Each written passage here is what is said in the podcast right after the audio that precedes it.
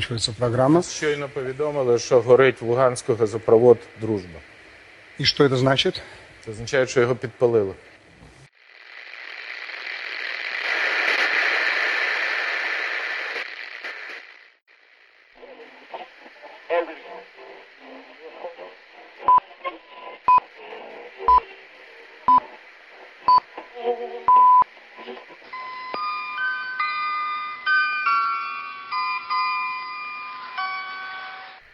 Доброго дня, шановні слухачі. Доки щоденні обіцянки війни стають такими ж повсякденними, як прогноз погоди, інформаційна передача продовжує бути вашим джерелом цікавих, дотепних та дивних новин. Зберігайте спокій, будьте готові до різних сценаріїв, вірте у Збройні сили та розвантажуйте голову разом з Радіо Епоха. У мікрофона Микита Корнієв.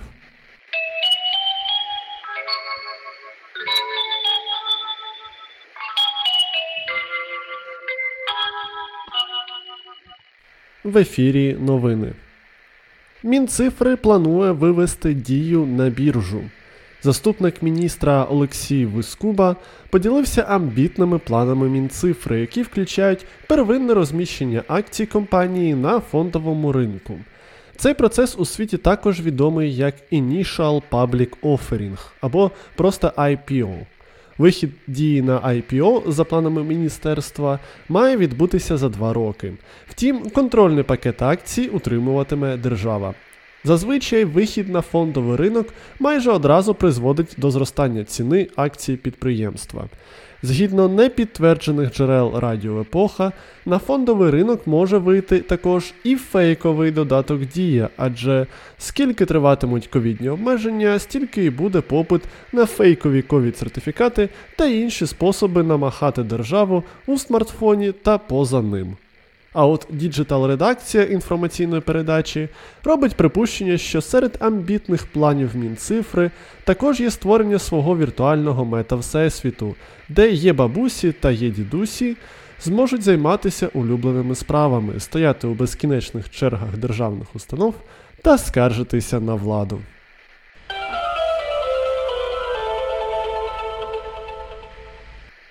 На Тернопільщині зловмисник вкрав більше 21 тисячі гривень прямо з бюстгальтера жінки. Чоловік після вдалого побачення запросив подругу до себе додому. Поки вона спала, крадій заволодів трьома тисячами польських злотих, які перебували у бюстгальтері жінки. Про те, що у неї з собою є така сума, жінка сама розповіла кавалеру, також описавши, де саме її можна знайти. Лише вдома тернополянка усвідомила, що гроші більше не знаходяться у неї в білизні. На щастя, крадія вдалося знайти та заарештувати, і тепер йому загрожує півроку тюрми.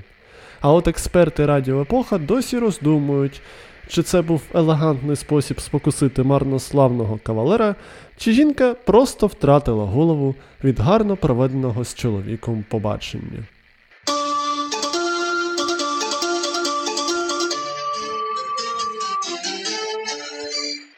Новини спорту.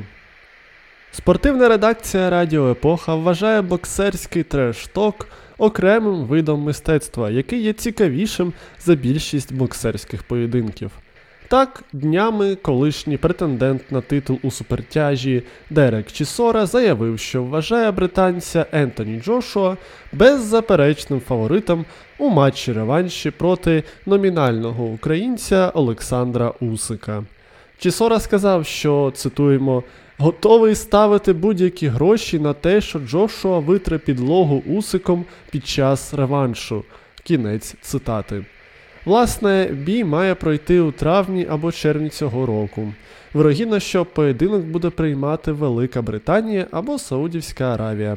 Спортивні експерти Радіо Епоха сподіваються, що хтось пройдеться трештоком на адресу стримінгового сервісу Мегого, аби мотивувати їх не допускати проблем з трансляцією поєдинку, як це було минулого разу.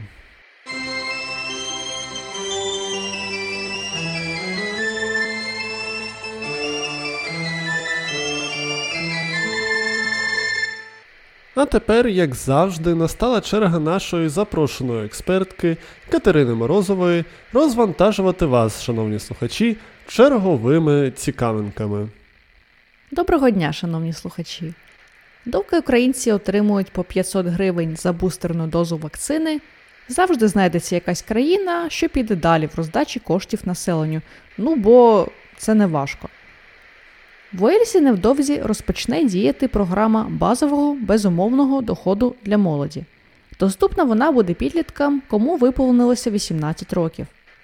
У рамках ініціативи планується впродовж двох років виплачувати учасникам прожитковий мінімум Уельсу, який складає 1600 фунтів стерлінгів, незалежно від фінансового становища та працевлаштування.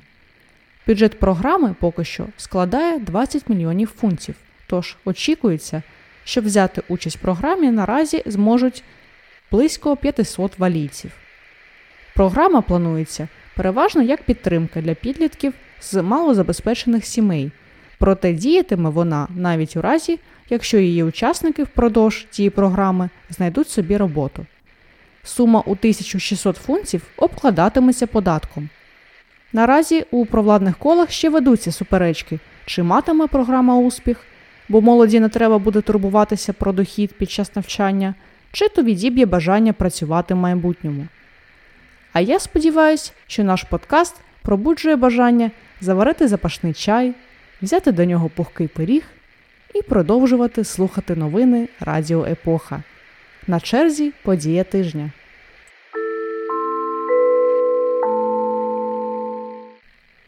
Подія тижня. 25 лютого 1887 року в місті Самбір, що на Львівщині, у родині акторів театру народився Олександр Зенон Степанович Курбас, більше відомий як Лесь Курбас. Майбутній режисер навчався у Тернопільській гімназії, а вищу освіту здобував у Віденському та Львівському університетах. Під час навчання у Львові Лесь організував студентський театр, в якому став головним режисером і актором. Втім, за вимоги українізації був відрахований з Львівського університету.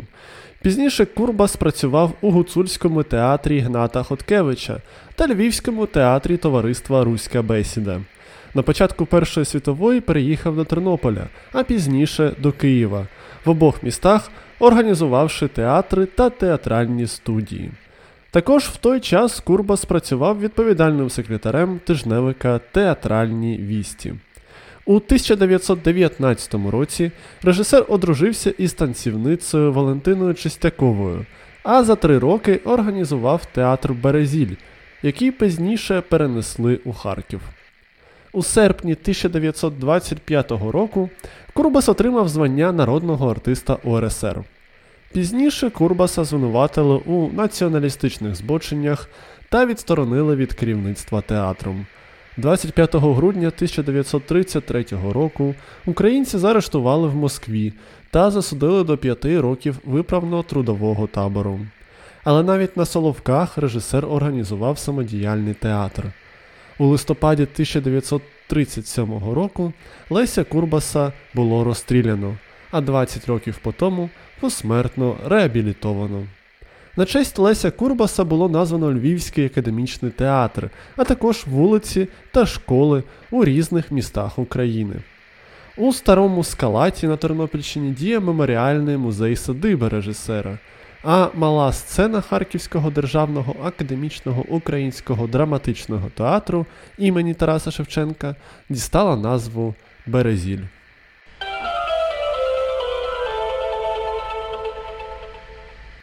На цьому будемо закінчувати. Не втрачайте оптимізму та залишайтеся на поготові. З вами була інформаційна передача на Радіо Епоха.